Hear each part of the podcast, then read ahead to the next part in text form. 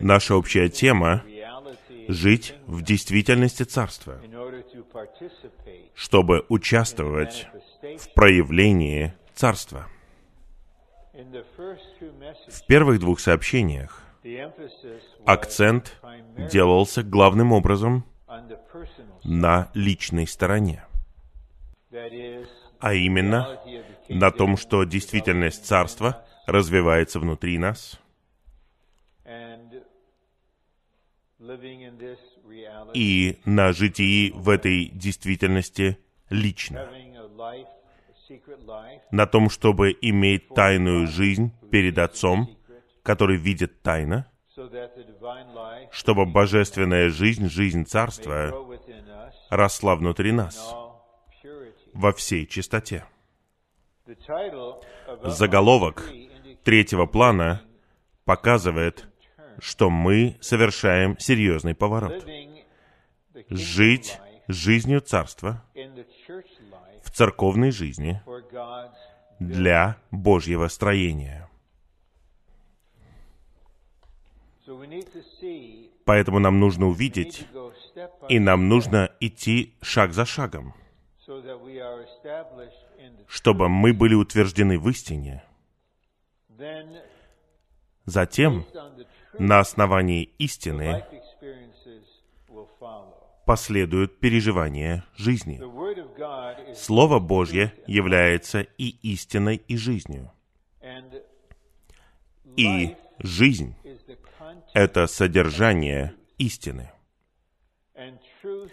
И истина — это средство для того, чтобы передавать и вкладывать жизнь.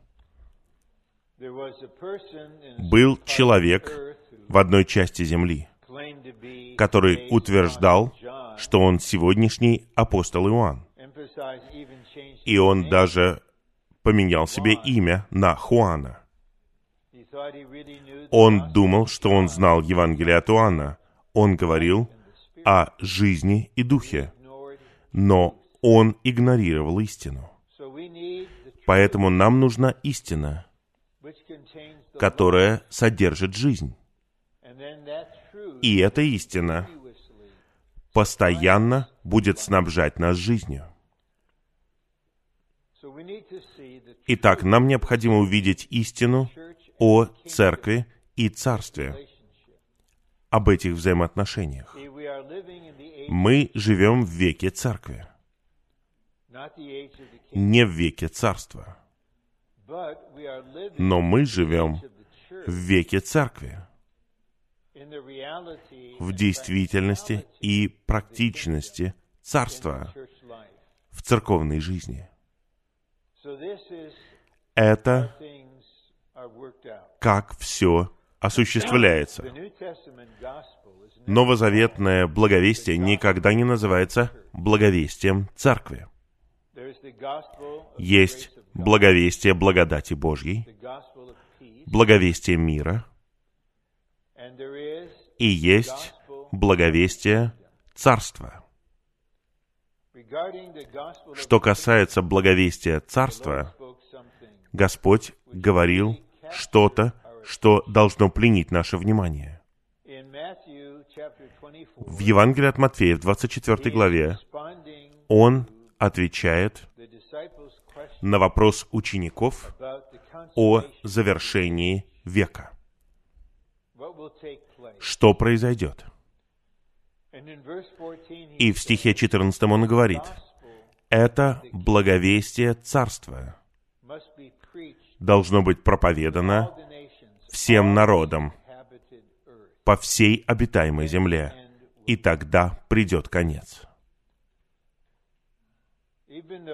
Хотя наш брат Билли Грэм с Господом, и я верю, что он закончил свой бег в победе, и он был верен Господу в том, что он понимал о благовестии, и через него много людей было по-настоящему спасено. Но он не проповедовал благовестие Царства, чтобы возвещать благовестие Царства, нужно быть в Царстве, нужно жить жизнью Царства. Благовестие Царства приносит верующих Христа как жизнь Царства. Затем, согласно Евангелию от Матфея, 28 главе, стиху 19, мы крестим их в имя Отца и Сына и Святого Духа. Мы получили повеление делать учениками народа, не просто приводить их к спасению. Итак, первый шаг состоит в том, чтобы погрузить их в триединого Бога после того, как они уверовали. Затем Господь говорит: «Уча их соблюдать все, что я заповедал вам». Здесь мы видим произведение людей Царства. И это благовестие Царства, которое отчаянно необходимо в этой стране, противостоит фундаментальной проблеме во всей Вселенной, а именно бунту против престола Бога. Архангел, Люцифер и ангелы, которые последовали за ним, и кто утвердил царство, противостоящее Богу, действует согласно этому принципу — бунт. Поэтому в 14 главе книги пророка Исаии он говорит снова и снова: «Я сделаю, я сделаю, я вознесу свой престол выше звезд, я буду равным Богу». И затем он ввел свою бунтарскую греховную природу в человечество.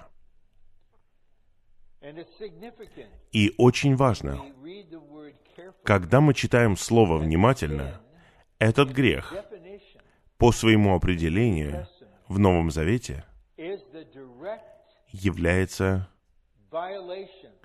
прямым нарушением и противоречием Бытию 1:26.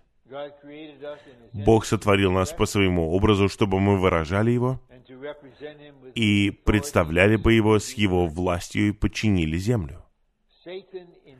Сатана ввел элемент своей бунтарской природы в человечество, поэтому послание к Римлянам 3:23 говорит: «Все согрешили, и все лишены славы Божьей». Поэтому нет неспасенного человека, который бы выражал Бога. Хотя мы сотворены, чтобы выражать Его. Никто этого не делает. Вместо этого выражается наше «я» и сатана, скрывающийся за ним. В первом послании Иоанна 3:4 апостол Иоанн говорит: «Грех — это беззаконие». Это беззаконие. Это принцип. Он означает, что никто мне не имеет права говорить, что мне делать. Я не подчиняюсь никаким законам. И даже многие, у кого проблема с одним выдающимся политическим руководителем, одна женщина, про нее говорят и про ее мужа, что они считают, что законы для остальных, но не для нас. На самом деле, это внутренний настрой каждого падшего человека. Мы должны принести благовестие Царства этим людям. Это единственные люди, которые есть на земле. Неважно, может быть, они вежливые, приятные. По сути, мы все одинаковые. И когда кто-то получает озарение и кается, и верит, и рождается от Духа, и входит в Царство, и если благовестие проповедуется во всей полноте, они входят в церковную жизнь. Они сейчас входят в Царство в его практичности. Царство, благодаря благовестию царства, производит церкви. Если вы посмотрите восстановительный перевод, в начале книги «Деяний» прочитайте определение центральной мысли. Вот она, воспроизведение воскрешенного Христа в Его вознесении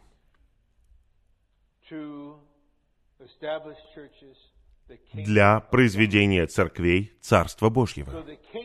Итак, Царство, благодаря благовестию и жизни Царства, воздвигает церкви. Когда в послании к Римлянам 14:17, стихе, который написан в контексте церковной жизни и в контексте принятия друг друга, принятия всех верующих, у которых есть вера и которых принял Бог, Павел говорит, он говорит о царстве. Это означает, что когда мы принимаем верующих и живем церковной жизнью, мы живем жизнью царства, в праведности, мире и радости в Святом Духе. Даже среди нас это не критика, это наблюдение.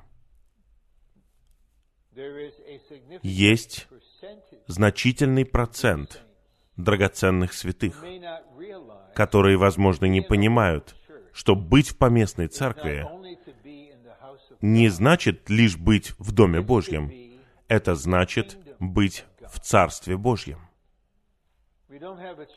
У нас нет выбора. Церковь — это жилище Божье. Это дом Отца, о котором говорится в 14 главе Евангелия от Иоанна, где есть место, приготовленное для нас. Но церковь — это также царство.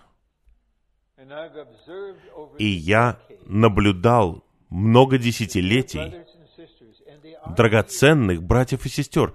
Они действительно драгоценны, неважно, какие они. Они драгоценны, потому что они родились от Бога. Я наблюдал с печалью.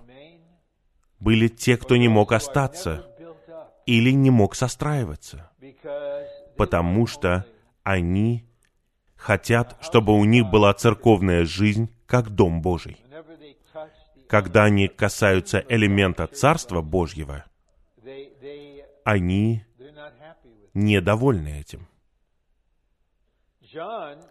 Иоанн, даже когда он был на острове Патмос, ему было 90 с лишним лет, и он получил поручение написать свиток с откровением 7 церквям. Он называет себя определенным образом. В 1 главе, в 9 стихе. Он говорит, «Я, Иоанн, ваш брат и сопричастник в скорби, в царстве и терпении в Иисусе». Итак, Иоанн думал так, хотя он и изолирован на скалистом острове, он все равно брат, который живет как сопричастник святым в царстве. Он жил в царстве там, где он был. Для него это была действительность.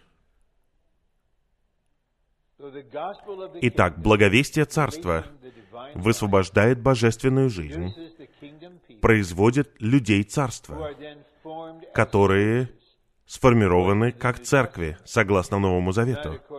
Не согласно деградировавшей религии, а согласно Новому Завету.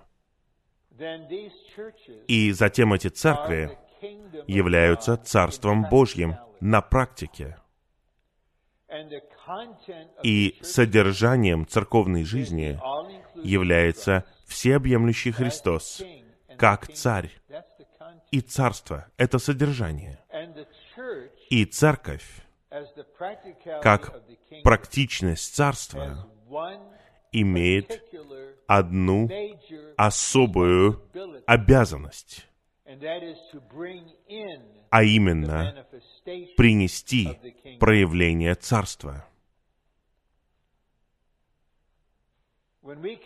Когда мы собираемся вместе на Господнюю трапезу, и мы вспоминаем Господа и возвещаем Его смерть, очень часто у нас появляется особое чувство. Когда Господь Иисус установил трапезу и преподнес хлеб, и затем чашу, Он сказал: «Я не буду пить снова от этой чаши плода лозы, пока я не буду пить ее новой в Царстве». Итак, Он сейчас ждет, когда Он будет в Царстве с нами. Мы проведем Господню трапезу, по крайней мере, в принципе, и Он будет пить чашу снова. Это показывает, что когда мы практикуем церковную жизнь и собираемся вместе и вспоминаем Господа, наша церковная жизнь — это связь между первым приходом Христа и Его возвращением. Мы вспоминаем Его, мы вспоминаем, что Он сделал, мы вспоминаем, кто Он есть. Мы возвещаем Его смерть. Но мы делаем это с живой надеждой, что скоро мы будем снова есть вместе с Ним.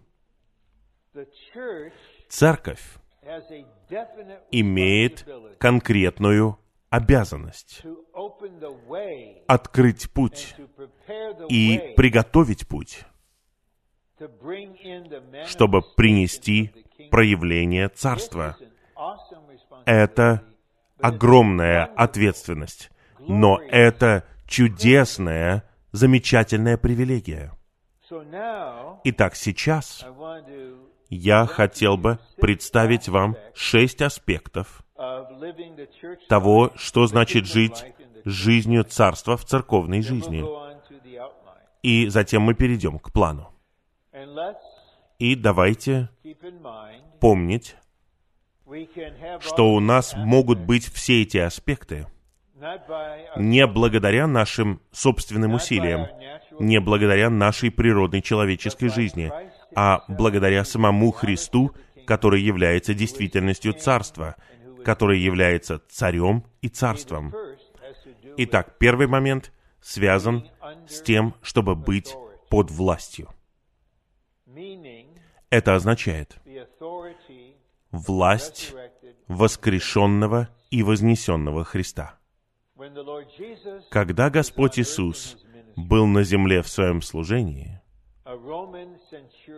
римский сотник послал Ему весть, вестнику, и сказал: «Я не помню, сын это был или мой слуга, он серьезно болен. Пожалуйста, исцели его». И Господь говорит: «Я приду и исцелю его». И сотник сказал: «Тебе не нужно приходить. Я недостоин того, чтобы ты пришел. Просто скажи слово, и он исцелится». И потом он говорит вот что: «Я тоже человек под властью. Я тоже. Поэтому я говорю этому воину: иди, и он идет. Другому говорю: приди, и он приходит». Он признал, что Господь Иисус, как Сын Человеческий, жил под властью Бога. И поскольку Он был под властью, Он мог представлять Бога и мог сказать слово исцеления. Это имеет большое значение, потому что он, как человек, должен был решить фундаментальную проблему лично, посредством своего жития и посредством своей смерти и воскресения. И мы знаем, что он сделал это благодаря словам Павла во 2 главе послания к Филиппийцам. Господь был послушен вплоть до смерти, смерти на кресте. Он утвердил действительность послушания. Послушание — это Христос. Ему было 33,5 года, когда он молился в агонии в Гефсиманском саду. Он боролся между двумя вещами — воля Отца и чаша.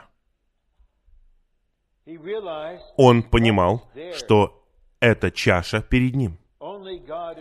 Только Бог в Сыне мог понять, какие это будут страдания. И он сказал: «Отец, если возможно, пусть эта чаша минует меня. Тем не менее, пусть будет не чего я хочу, а чего хочешь ты». И он молился 3 раза. Его пот был как капли крови. Ангел пришел и укреплял его. Но им управляла не чаша, им управляла воля Отца. И кто захочет выпить такую чашу сам по себе? Но в конечном итоге стало ясно, что воля и чаша соединились воедино. Я бы сказал, они слились. И тогда ему стало ясно. Согласно Иоанну, когда его схватили, и Петр пытался махать мечом, хотя он не прошел даже первого урока по владению мечом, и он мог отсечь только ухо. И помните, что Господь сказал ему: «Симон, чаша, которую Отец дал мне пить, разве я не буду пить ее?» Не пытайся защищать меня, не пытайся мне помешать исполнить волю Отца. Отец желает, чтобы я умер, чтобы я испил эту чашу. В конце 14 главы Евангелия от Иоанна он говорит: «Вот идет правитель этого мира, он не имеет во мне ничего. Давайте встанем, давайте пойдем к моему окончанию, чтобы мир знал, что я люблю Отца». И он был послушен вплоть до смерти. Итак, как человек, он уникально жил жизнью подчинения божественной власти и покорности смерти, смерти на кресте. Затем в своем воскресении он свидетельствовал: «Вся власть на небе и на земле дана мне». Нам нужно знать это. Ни один соработник не имеет никакой власти сам по себе. Такой вещи не существует. Нет старейшины или ведущего брата, который имеет власть сам по себе. Такой вещи не существует. Греческое слово, которое переводится как «власть», это «экс-усия». «Экс» означает «из», «усия» означает «существо». Власть вытекает из существа Бога в Сына. Поэтому сейчас воскрешенный и вознесенный Иисус является правителем всей Вселенной. Он не говорит «большая часть власти», он говорит «вся власть дана мне». Представьте, как это таинственно. Тот, кто находится в нас как царь, и царство, чтобы управлять нами, это также тот, кем правили, кто был послушен сам. И если мы хотим жить жизнью царства в действительности, нам нужно знать его в этих двух аспектах. Тот, кто был под властью. В 7 главе Евангелия от Иоанна братья его говорят: «Мы пойдем на праздник, пойдем с нами». давай ты сделаешь там что-то великое, ты докажешь всем, кто ты, они сами не верили в него. Он говорит, ваше время всегда готово, мое время еще не пришло. Идите. У Господа есть воля. У Него также есть путь осуществить Его волю. И сроки. Сроки значит очень много для Бога. Когда мы узнаем волю Божью в каком-то вопросе, мы не свободны осуществлять ее когда и как мы хотим. Господь, возможно, хочет ждать. В одном вопросе, в моей собственной жизни, Он заставил меня ждать от октября 1955 года до декабря 1994 года, то есть 39 лет. Это не касалось других вещей, иначе бы я бы ничего бы не сделал в своей жизни, я просто бы ждал бы. Это Господь. Поэтому нам нужно узнать Его как эту личность и принимать Его как личность с послушанием и признать, что мы в Царстве, в котором вознесенный Христос применяет свою власть. И это единственная сфера на земле, в которой Он может это сделать. Единственная сфера. И еще 5 моментов, которые следуют за одним. Второй момент, который я отметил бы, это учение Господа о взаимоотношениях в Царстве.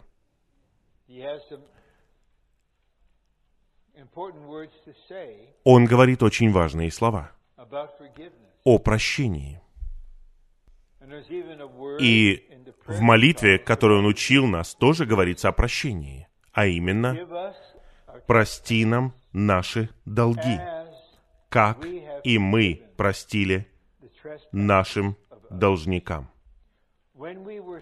Когда мы спаслись, и мы получили прощение, без условий, вечно. Нам не нужно было ничего делать. Это часть благовестия. Но сейчас, как прощенные и возрожденные люди, мы живем жизнью Царства в церковной жизни. И здесь наше прощение за наши проступки имеет условия. Вы должны прощать других. Если вы не прощаете других, вы не получите прощения в этом веке. Вы получите прощение когда-то в веке Царства, когда вы будете под наказанием. Итак, Господь сказал эту притчу. Человек, который должен был своему господину огромную сумму. Он молил о пощаде, и его господин полностью простил его. И он пошел к другому рабу, который должен был ему ничтожную сумму. И он был беспощаден с ним. Он сказал, я брошу тебя в тюрьму, пока ты не заплатишь все. И другие служащие увидели это, и они опечалились. И они сказали господину. И господин вынужден был что-то сделать. В этом вопросе, даже проведя здесь много десятилетий, я просто не понимаю кое-чего. Но это происходит. Я не понимаю, когда кто-то, сестра или брат, но примеры, которые я помню, это сестры. Извините, я не придираюсь к вам, это просто, что я помню. Они обижаются. И они не прощают. И они прекращают свою церковную жизнь. Я знаю 3 братьев, которые являются старейшинами в церквях, чьи жены не приходят на собрание церкви более 20 лет. Я не понимаю этого. Если им трудно простить, и иногда они ищут общения, я просто помогаю им понять. У вас есть стремление простить, но вы поранены, вы не понимаете этого. Если вы позволите Господу исцелить вашу рану при помощи жизни, при помощи масла и вина, тогда сразу же у вас будет благодать простить. Но позвольте Господу служить вам и получите благодать для прощения. Я просто не понимаю их мышления. Вы разве не понимаете, что вы теряете церковную жизнь сейчас? Ваш рост в жизни остановился 20 лет назад. И вы потеряете царство. Потому что вы в царстве. Вы здесь не главный. Вы не устанавливаете руководящие принципы. Господь это делает. Прощайте. В этом вопросе просто будьте откровенны перед Господом. Скажите: «Господь, я так разозлился, что я не могу». Просто откройтесь для Него, и Он коснется вашего гнева. Если вы скажете: «Господь, я хочу простить, но я просто не способен, мне нужна благодать», Он даст вам благодать. Но это нечто связанное с царством. Я надеюсь, нам это ясно. В первом послании Иоанна, да, с точки зрения общения, мы исповедуем свои грехи. Он верен и праведен, Он прощает наши грехи. Но с точки зрения царства, если мы не прощаем других, Отец перестает прощать, пока мы не простим. Итак, эти три сестры, сейчас они, наверное, им уже 70 с лишним лет, всем им. Если они не повернутся, если они умрут и будут с Господом, тогда, когда они встретятся с Господом, Господь скажет: «Вам нужно это решить. Я прощу вас, когда вы простите их». В какой-то момент в течение царства. Это часть нашей жизни царства. Это серьезный вопрос. Когда мы приходим на Господнюю трапезу с непрощающим духом, с непрощающим сердцем. Я знаю одного брата, теперь я привожу другой пример для равновесия, очень сильного в своем характере и в своем стандарте, и он думает так: «Я прощу тебя, если ты придешь и смиришься передо мной и попросишь прощения». Вы, наверное, подумаете: «Ну, это разумно». Неважно, разумно это или нет, я не знаю. Но в 11 главе Евангелия от Марка Господь говорит: «Когда ты встанешь молиться, и брат обидел тебя, тебе нужно простить его, просто прости его». Неважно, покаялся он перед тобой или нет, просто прости его. Это твоя обязанность. Брат Ли, когда мы были в большом сражении с людьми, которые нападали на нас, нападали на истину, сказал следующее, и это укоренилось во мне, это где-то в 1977 году. Он сказал: «Когда мы будем в новом небе и новой земле, я думаю, те, кто противостоит мне сейчас, придут ко мне и скажут: «Брат Ли, мы просим прощения за то, что противостояли тебе в веке благодати. Прости нас». И брат Ли сказал вот что: «Ничего страшного, я простил вас уже в веке благодати. Я простил вас». Затем третье положение связано с тем, как в Евангелии от Матфея Иаков и Иоанн, братья, хотят попросить у Господа чего-то, но за ними стоит мать. Марк не говорит о матери, но Матфей говорит. Итак, несомненно, она разделяющий источник. Господь, мы хотим попросить у Тебя кое-что. Что это? О, мои сыновья, мои сыновья. Когда ты придешь в Царствие, пусть один будет по правую руку, а другой по левую.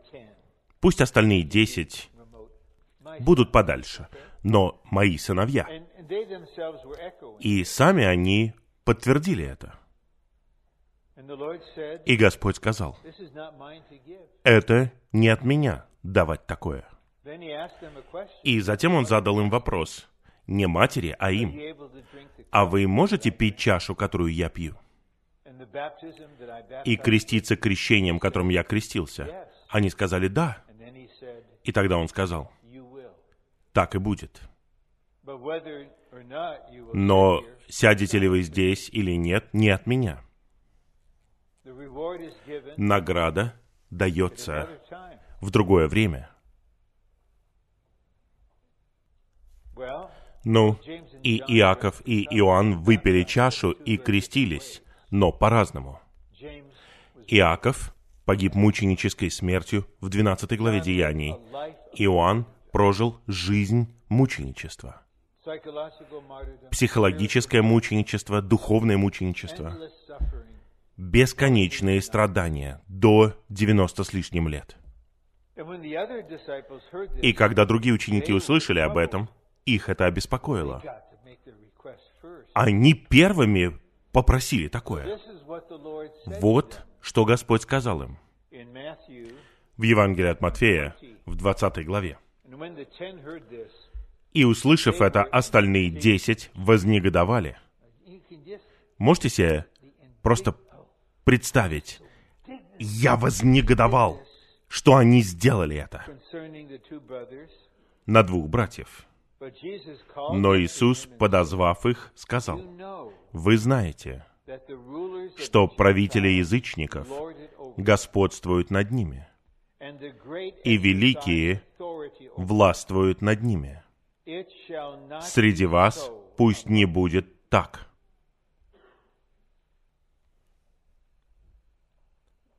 Ни один из вас не будет господствовать. Ни один из вас не будет властвовать над другими. Мы не будем как политические силы на земле. Напротив, кто хочет стать великим среди вас, вот чего они просили, это было чистое честолюбие. Мы хотим быть великими. Если хотите быть великим, то церковная жизнь — это не то место. Идите в Голливуд, занимайтесь другими вещами. Я не помню, сколько получил этот игрок в бейсбол. 330 миллионов долларов. Идите, играйте в баскетбол, как Леброн Джеймс.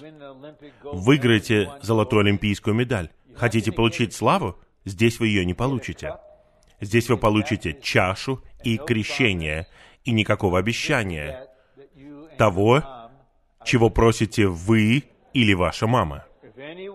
Если кто-либо хочет стать великим среди вас, тот пусть будет вашим слугой.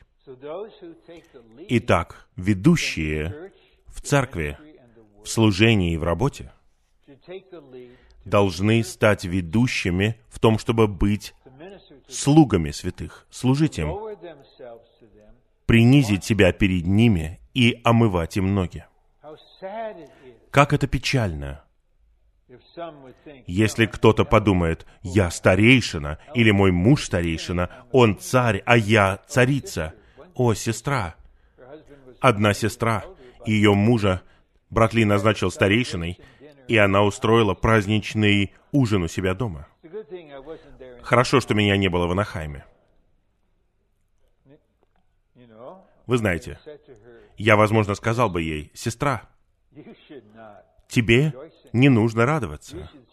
Тебе нужно говорить «до свидания» своему мужу. Ты больше не увидишь его. Он раб. Он слуга Божий. А ты жена раба. Ты не королева. Ты не что-то, потому что муж твой старейшина. Я был просто поражен, когда одна молодая сестра захотела пообщаться о браке и ухаживании с одним братом. И я не пытался ничего вытянуть из нее, я просто слушал ее. Она говорит: «Я признаю, у меня честолюбие. Я хочу выйти за брата, который многообещающий. Он будет соработником. Он будет говорить слово. Он будет старейшиной, а я хочу быть женой такого человека». Я не знаю, что сказал ей. Может быть, ничего я тогда не сказал, но сейчас я сказал бы ей: «Сестра, если ты хочешь быть женой старейшины, путешествующего соработника, кого-то, кто платит цену, чтобы служить, приготовься страдать со своим мужем, пока вы оба не будете восхищены». Сейчас не то время и не то место, чтобы получать славу. Это в мире, это в религии, не здесь. И кто хочет быть первым среди вас, тот пусть будет вашим рабом. Апостол Иоанн, когда писал третье послание, сказал: «Диатреф не принимает нас». Он изгоняет из церкви всякого, кто принимает нас, потому что он любит быть первым. И потом он говорит: «Как и Сын Человеческий пришел не для того, чтобы Ему послужили, а чтобы самому послужить и отдать свою жизнь как выкуп за многих». Вот Сын Человеческий, Он Царь, но Он пришел не чтобы Ему послужили. У Него нет такого настроя: «Вы должны мне это, вы должны служить мне в этом». Я пришел послужить. Я пришел быть последним. А теперь вы будете жить жизнью Царства вот таким вот образом. Когда это будет явлено совокупно, то это неописуемая красота. Никакого честолюбия, никакой гордости, никакого самовозвышения. После моего первого собрания в церкви в Лос-Анджелесе, я пришел в церковь в Сан-Франциско, через месяц я переехал в Лос-Анджелес. И брат после собрания пас меня. Он был бывший служитель. И он приветствовал меня, он пообщался и сказал: «Здесь, в этом месте, ты потеряешь всю свою славу. И ее потеряют все, кто находит славу в тебе, включая твою жену и кто бы там ни был». Я ценю это. Хотя спустя 35 лет он ушел другим путем, я благодарен за его общение. Это сфера, которая отличается от мира, она отличается от религии. У Господа есть вся власть, мы находимся под властью, мы живем жизнью прощения по отношению к Царству, и честолюбие Господь проявит его в нас и убьет его и заменит его собой. И мы будем просто здесь. Не для того, чтобы нам служили, а чтобы послужить. Пусть Господь покроет меня. И я верю, что совесть всего тела засвидетельствует, когда я путешествую в разные части земли. Я не ожидаю ничего. Я не жду ничего. Я просто приезжаю служить. И все. Я хочу получить награду от Сына Человеческого в тот день. Не здесь. И затем, четвертый аспект касается жизни и служения, показанный в притчах в 25 главе Евангелия от Матфея. Первая притча — это притча о девах. 5 из них благоразумные, а 5 неразумные. Они все верующие, потому что у них есть масло в светильниках. И мы знаем из притч 20:27, что дух человека — это светильник Иеговы. У них есть свет в светильниках, это означает, что они возрождены. Но у светильника есть еще и сосуд для содержания дополнительного количества масла, чтобы светильник продолжал гореть. Благоразумные использовали свое время для того, чтобы приобретать масло в сосудах, то есть в душе, в своей душе. Поэтому в аспекте жизни, жизни царства, они понимают, что возрождение — это лишь начало. Я хочу быть наполненным в духе, я хочу иметь масло в духе, но мне нужно масло в сосуде. И если говорить точно, почему число 10 здесь упоминается? Потому что 12 — это полное число. Я о двух других поговорю чуть позже. Они обозначают верующих, которые умерли перед тем, как Господь вернется. И затем они все будут воскрешены, когда придет жених. Но 5 неразумных, их светильники начали гаснуть. И они сказали благоразумным: «Дайте нам немного вашего масла». Но они не могут его дать. Есть какие-то вещи, которые нужно купить. Идите сами и купите себе масло. Итак, они ушли, и когда они ушли, пришел жених. 5 благоразумных вошли на свадебный пир, другие пришли позже, постучали в дверь и не смогли войти. Если брат или сестра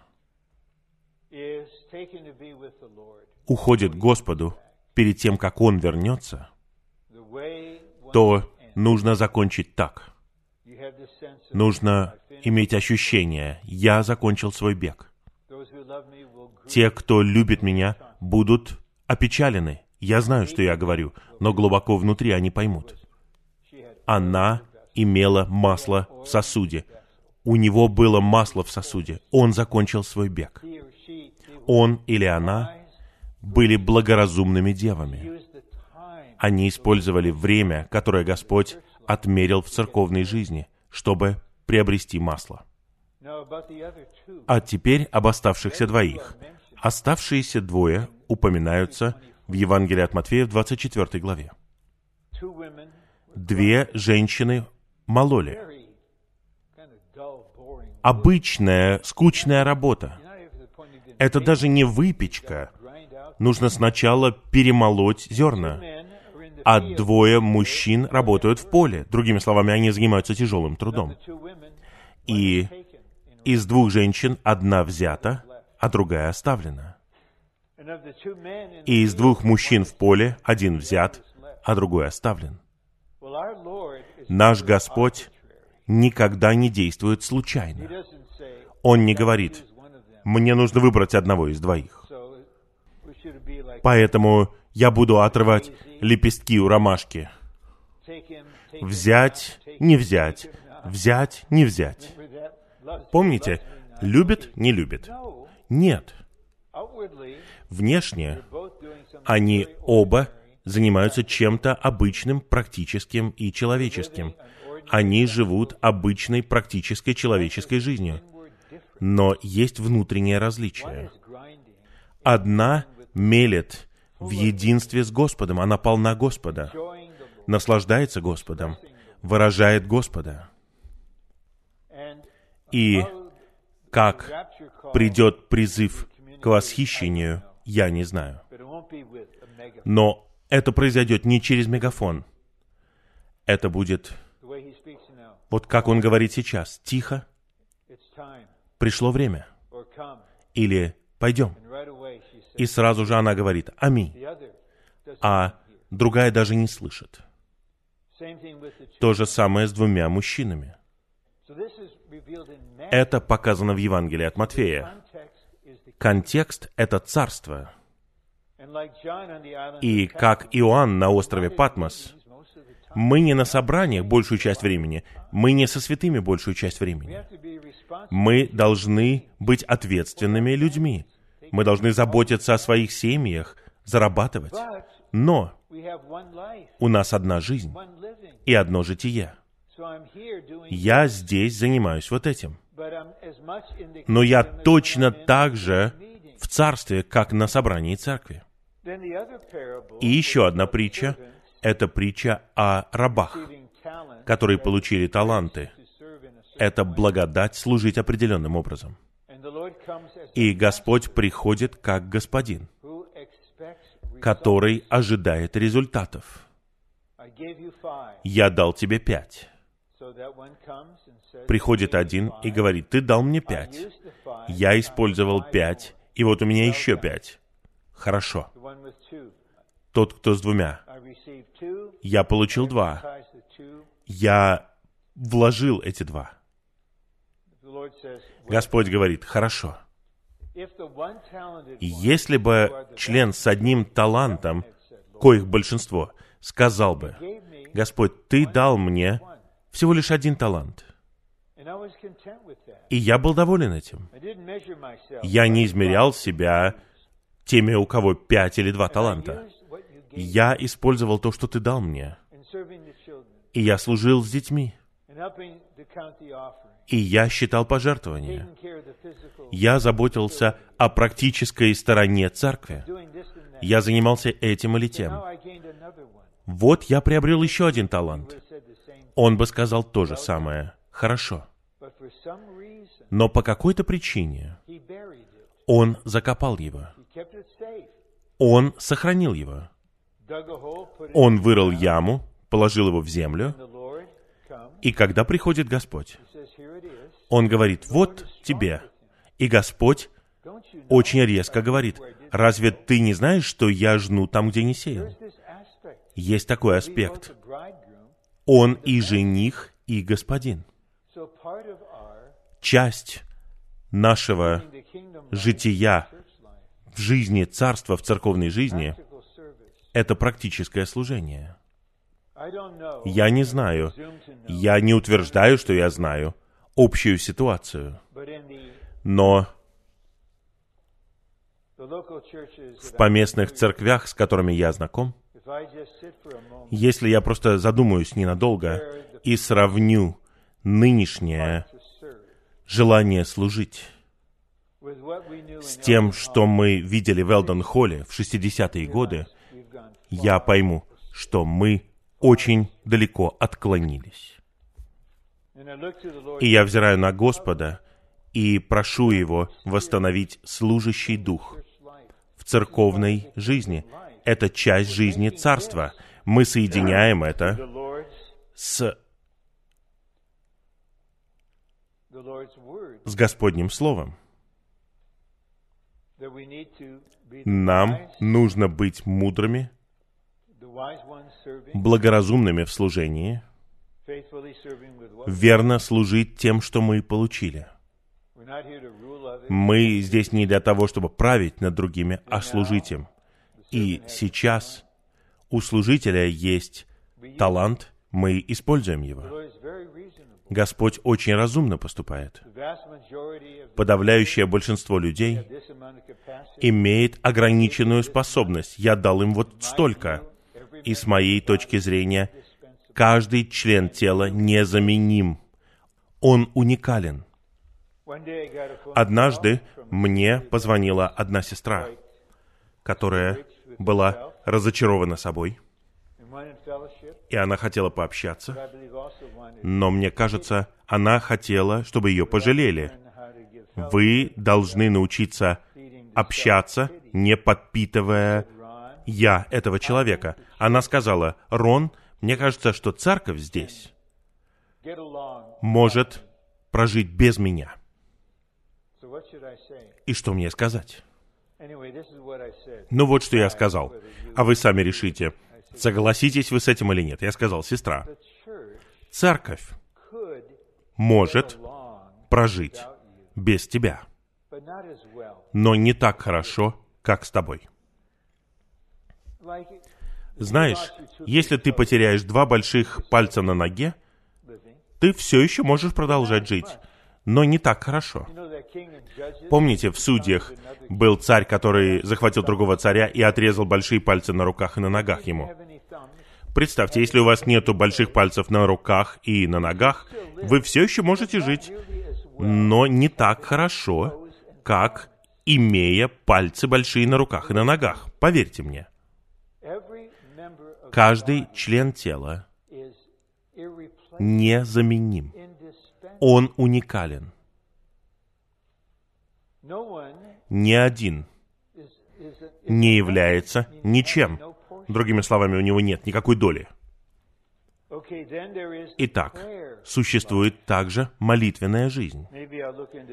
Я завтра, наверное, коснусь этого поподробнее. Сейчас я коснусь этого немного. В 6 главе Евангелия от Матфея мы должны молиться о приходе Царства. Царство не просто придет. Мы принесем его. Молитесь. Пусть придет Твое Царство, пусть исполнится Твоя воля на земле. И в Евангелии от Матфея, 18 главе, мы видим, что есть ключи от Царства, чтобы связывать и развязывать. И Господь хочет развивать это на наших молитвенных собраниях.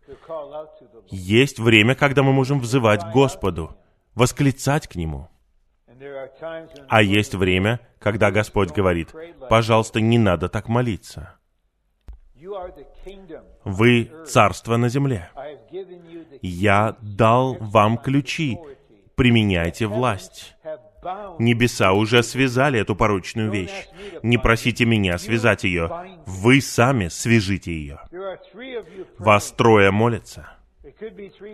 Может быть, вас 3 сестры, может быть, 3 пары, может быть, 3 брата. Но вы в имени Господа, и вы в согласии, и вы под Его властью. И вы просто испытываете отвращение к этой порочной вещи, к тому, что враг делает. И вы свяжете его, потому что небеса связали его. И есть кто-то.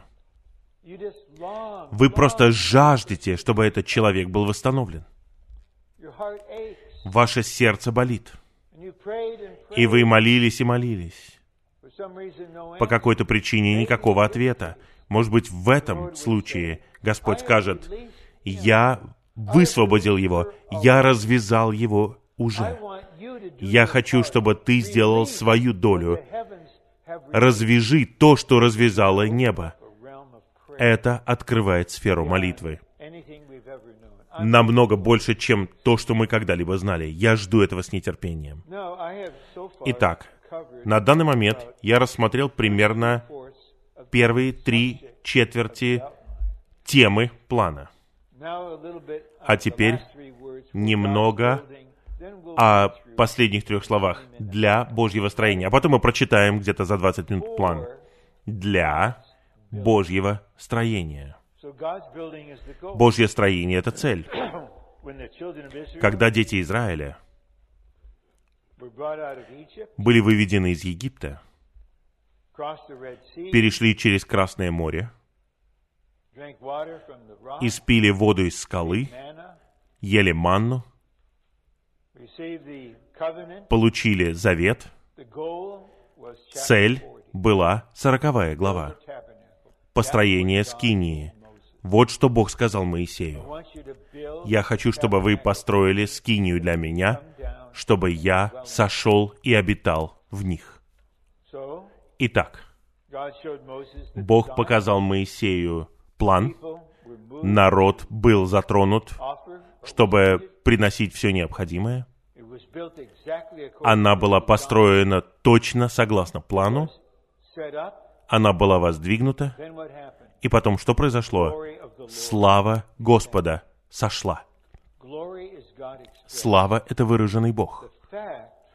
То, что слава Божья вошла в скинию как строение Божье, означает, что строение — это совокупное выражение триединого Бога в Христе.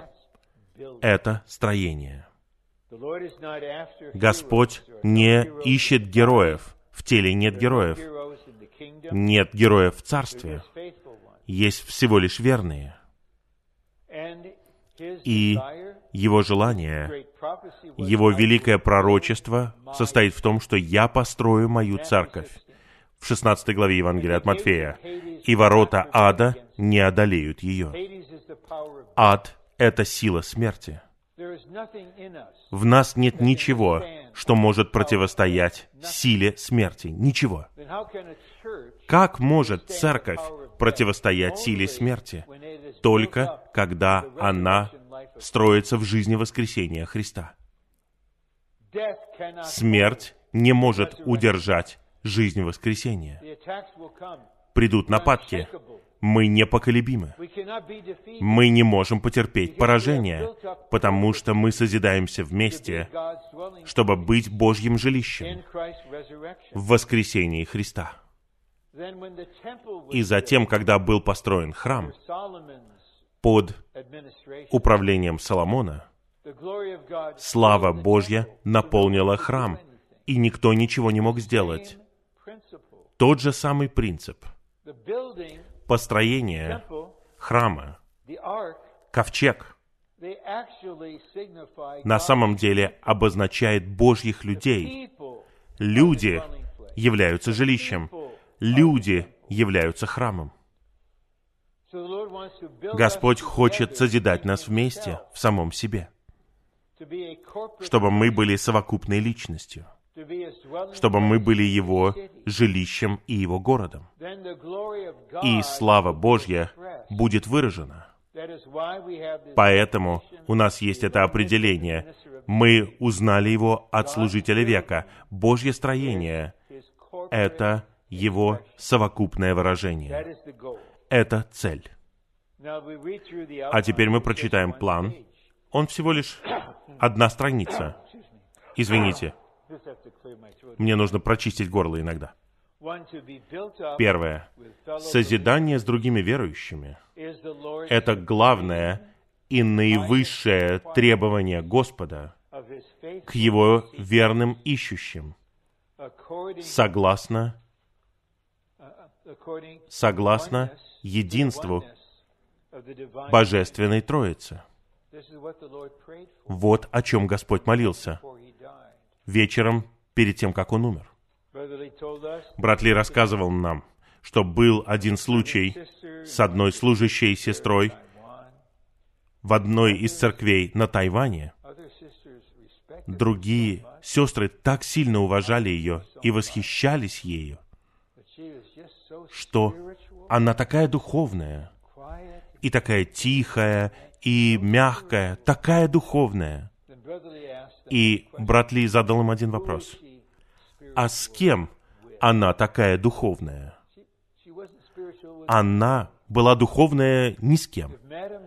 Если бы Жанна Гийон, эта глубоко духовная женщина, если бы она была в Господнем восстановлении, в церковной жизни, она работала бы на кухне, она бы заботилась бы о младенцах, она бы чистила туалеты.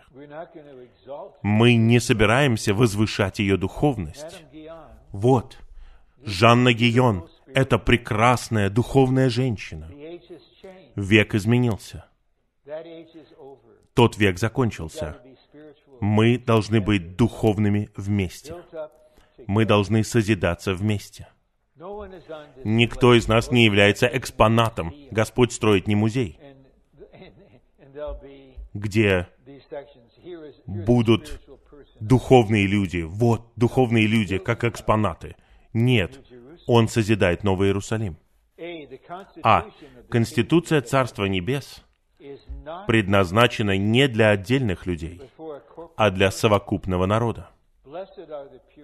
Блаженны чистые сердцем, ибо они увидят Бога. Блаженны нищие духом, ибо их есть Царство Небес. Господь говорит с группой. Он не говорит «блаженна чистая сердцем, ибо она увидит Бога». Блажен нищий духом, ибо он будет в действительности Царства. Это обращение к группе людей. Это обращение к нам.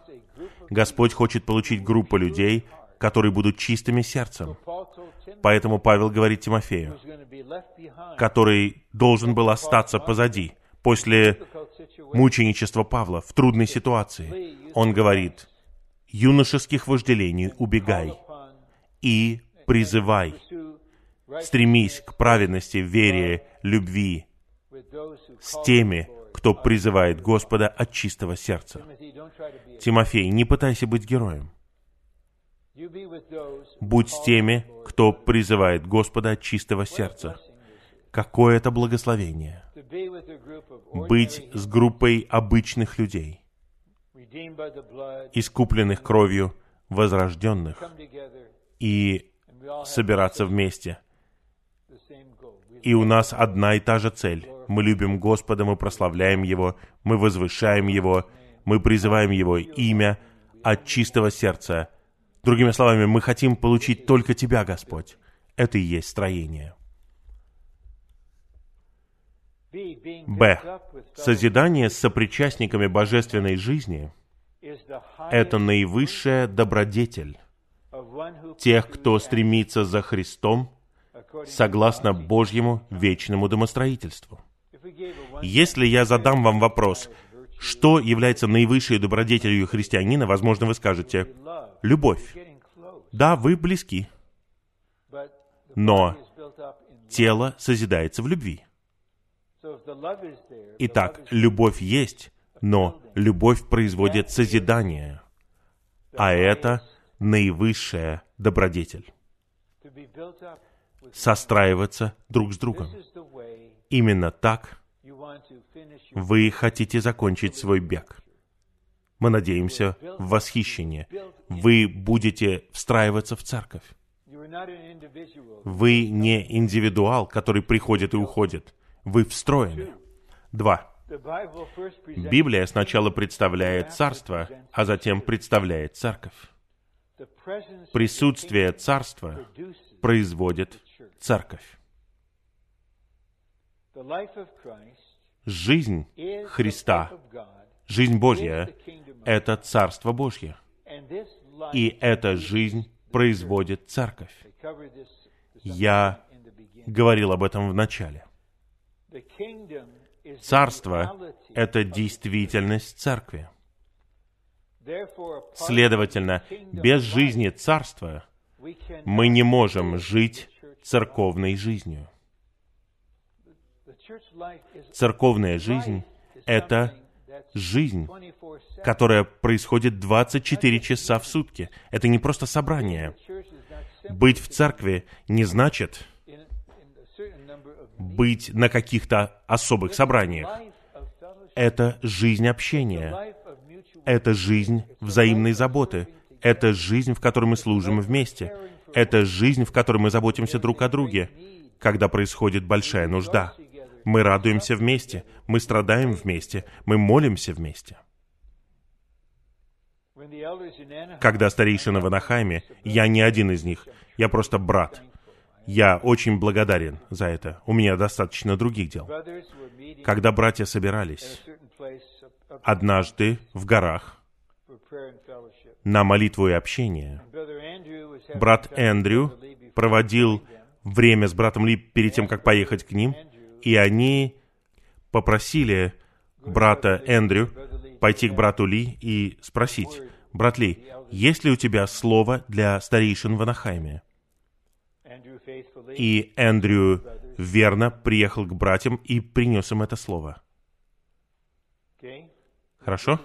Вот это слово. Старейшинам. Любите друг друга. Пусть ваши жены любят друг друга. И вы должны любить детей друг друга. Это так драгоценно. Вы, братья, любите друг друга. Для этого требуется снабжение. Но то, что ваши жены любят друг друга, для этого нужно огромное снабжение. И любите детей друг друга. Вы идете дальше своих природных чувств. Несколько недель назад было краткое, но драгоценное собрание памяти нашего брата Джои Маркса, который родился в 1985 году с синдромом Дауна. И было одно свидетельство за другим того, как он любил нас и как мы любили его. Я не просто люблю своих сыновей, я люблю сыновей Эда Маркса. Он любит не только своих сыновей, он любит моих сыновей. Когда он спрашивает об одном из них, я знаю, что у него глубокое чувство в сердце и к нему, и ко мне. Это жизнь, церковная жизнь. И у нас может быть церковная жизнь. Когда я был в деноминации, я, возможно, приходил на собрание на час в воскресенье, и я даже не говорил с человеком, который сидел рядом со мной. Я никого не знал. Мне было все равно. Это не церковная жизнь. Б. Царство — это действительность церкви. Следовательно, без жизни царства мы не можем жить церковной жизнью. Я повторяю. Действительность Царства Небес — это содержание церковной жизни. Без действительности царства церковь пуста. Пуста. Поэтому мы не говорим о христианстве как системе. Мы говорим о поместных церквях. Я навещал пустые церкви. Они пустые. У них какая-то деятельность, но действительность царства отсутствует. Даже старейшины не уживаются друг с другом, они даже не собираются вместе. И церковь является продолжением того, чем они являются. Но когда вы ощущаете, что содержание — это Христос, как действительность царства, когда Он является этой действительностью совокупно, это и есть содержание церкви. 3. Верующий, который не живет в действительности царства, не может быть встроен в структуру церкви. Я говорю в принципе. Я ни в кого не целюсь. Я не пытаюсь о ком-то говорить украдкой. Это не чистота, это не искренность. Но я знаю несколько драгоценных святых, которые здесь дольше меня, и они все еще не встроены. Они не состроены. Никто не может коснуться их. Никто не может общаться с ними. Когда они молятся на молитвенном собрании, они как на острове, где человек поет соло, они не часть хора. Именно царство делает всех нас способными созидаться. Если вы все подчиняетесь с радостью и миром власти Господа, а я нет, я никогда не могу созидаться с вами. Мы можем разговаривать, мы можем называть это общение, мы можем собираться вместе, но я один. И глубоко внутри я чувствую себя одиноким. И вы также понимаете, что я один. Вы не судите, вы просто распознаете. В. Без царства, как действительности церкви, церковь не может созидаться. Церковь появляется благодаря власти царства. Ключи от царства даются для того, чтобы созидание церкви стало возможным. На самом деле, фоном всех этих молитв связывания и развязывания было следующее. Был брат, который создал проблему или обидел кого-то. И брат, которого он обидел, пришел к нему с целью восстановить его. И он пришел брат к брату и сказал: «Брат, нам нужно кое-что расчистить. Произошло вот что, и это обеспокоило меня. Давай расчистим это. Но он не хочет его слушать. Тогда он приводит с собой еще одного или двоих братьев с тем же самым намерением, чтобы обратиться к нему.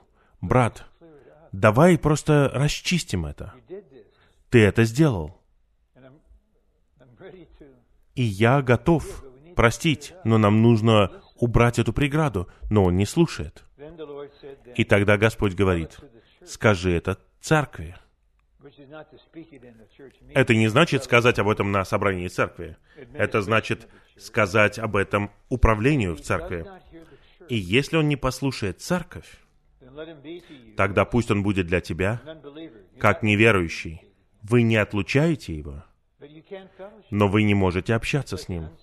Он как неспасенный человек. Этот человек все еще отказывается послушать. И тогда образуется жизненная группа. Господь собирает двоих или троих в своем имени. Они в согласии, и у них есть бремя восстановить этого человека. И они связывают то, что нужно связать, и развязывают, что нужно развязать. И в книге брата Ли о жизненных группах он говорит, что функция жизненных групп состоит в том, чтобы жить жизнью царства. И сердце этой жизни царства — это забота о людях, восстановление людей. Даже до этого инцидента в 18 главе Евангелия от Матфея вы видите притчу о пастыре, у которого 100 овец и 99 остаются, а одна теряется. Он не говорит: «Ну, у меня высокий процент». Он ищет потерянную овцу, пока он не найдет ее. Это аспект жизни царства внутри нас. Мы будем искать потерянную овцу, пока не найдем ее. Мы не просто работаем по расписанию. «Я уже отработал свои часы, достаточно». Нет, пока он не найдет ее. Это очень важно. Ключи от царства делают строение возможным. Мы применяем их для строения. 3. Когда Царство Небес способно утвердить свою власть над группой верующих, эти верующие могут созидаться как церковь. Итак, все мы часть группы в поместной церкви. Если Вознесенный Христос может утвердить свою власть над этой группой верующих, тогда вы будете созидаться, и Он сможет сделать все, что Он хочет делать. Итак, есть руководство. Но руководство — это не просто когда несколько братьев собираются и принимают решения, и делают объявления. Братья на своих собраниях учатся читать святых. Иногда это будут открытые собрания. Мы принимаем решения. Мы хотим узнать ваши чувства, ваше общение. Пожалуйста, поделитесь. Мы думаем. Или вы просто учитесь в Господе осознавать вот что в сердце святых. Поэтому братья собираются вместе, они молятся, они общаются под престолом. Они принимают решения под престолом. Они объявляют решение церкви. Мы воздвигнем еще одну церковь тут. У нас будет район здесь, мы сделаем вот это. Это объявление, потому что мы не демократия. Общение — это не один человек, один голос. Общение — это течение божественной жизни. И тогда вся церковь находится под Господней властью. Эта церковь будет чудесным образом благословлена. Разве это не звучит приятно? Вы хотели бы быть в такой церковной жизни? Давайте молиться, чтобы Господь воздвиг сотни, может быть, даже тысячи поместных церквей, подобных этой, по всей земле. И последний раздел. Подлинная церковь это Царство Божье в этом веке. Сегодня верующие живут жизнью Царства в Церкви. Если человек не в Церкви, но он говорит, я живу жизнью Царства, ну, только Господь знает, действительность это или нет. Живем ли мы жизнью Царства или нет? Можно сказать, будет подтверждено на основании нашей любви друг к другу, на основании нашего служения, на основании нашей верности, на основании нашего единодушия среди нас, на основании нашей молитвы, на основании нашей обеспокоенности о людях, на основании того, есть ли у нас любящее и прощающее сердце нашего Отца и ищущий и пасущий Дух Сына. И снова Иоанн. «Я ваш сопричастник. Физически я отделен, но внутренне он никогда не был отделен». Согласно внутреннему существу брата Ни, за эти 20 лет он никогда не был отделен. Он привел своего сокамерника к Господу. Брат Ни был так слаб, что он не мог ходить в столовую и есть. Его сосед спросил, «Могу ли я отнести господину Ни еду?» «Нет, пусть он приходит сам. Мы не заботимся тут так о людях». Поэтому он ел половину своего пайка, а остальную половину отдавал брату Ни. И он пришел к Господу и был освобожден. И брат Ни сказал ему, «Когда тебя освободят, найди человека по имени Уитнес Ли. Когда ты увидишь его, ты увидишь меня». Он был в этом трудовом лагере в провинции Анхой 20 лет. Но он был в действительности царства глубинным образом. Это образец для нас. В церкви, как царстве, мы находимся под правлением, правительством, воспитанием и упражнением. Воспитание — это воспитание духа. Иаков должен был усвоить это. У него были разные переживания. В конечном итоге он был полностью под воспитательной работой духа.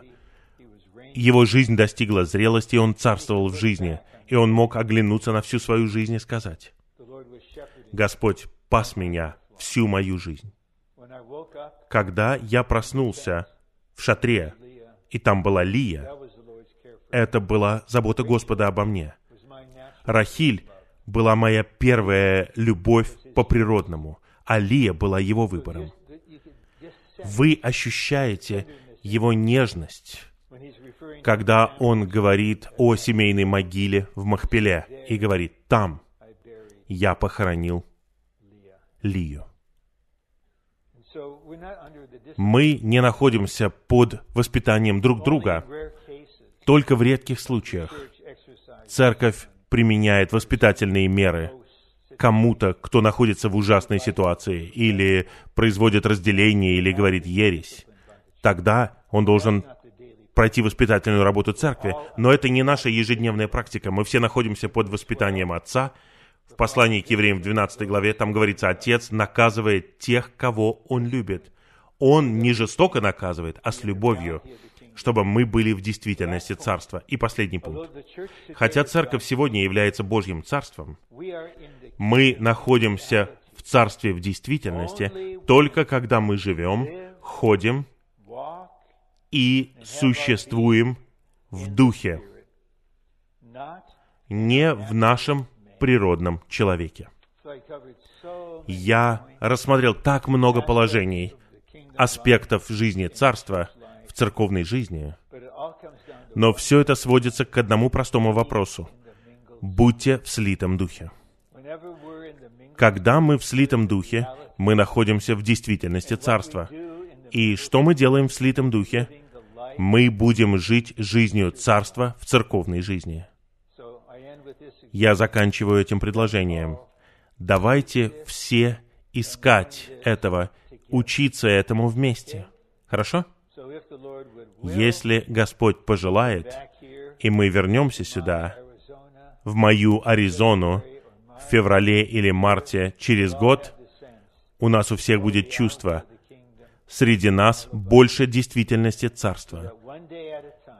Просто день за днем, следующие 365 дней, будем двигаться понемногу и жить жизнью Царства в церковной жизни для Божьего строения.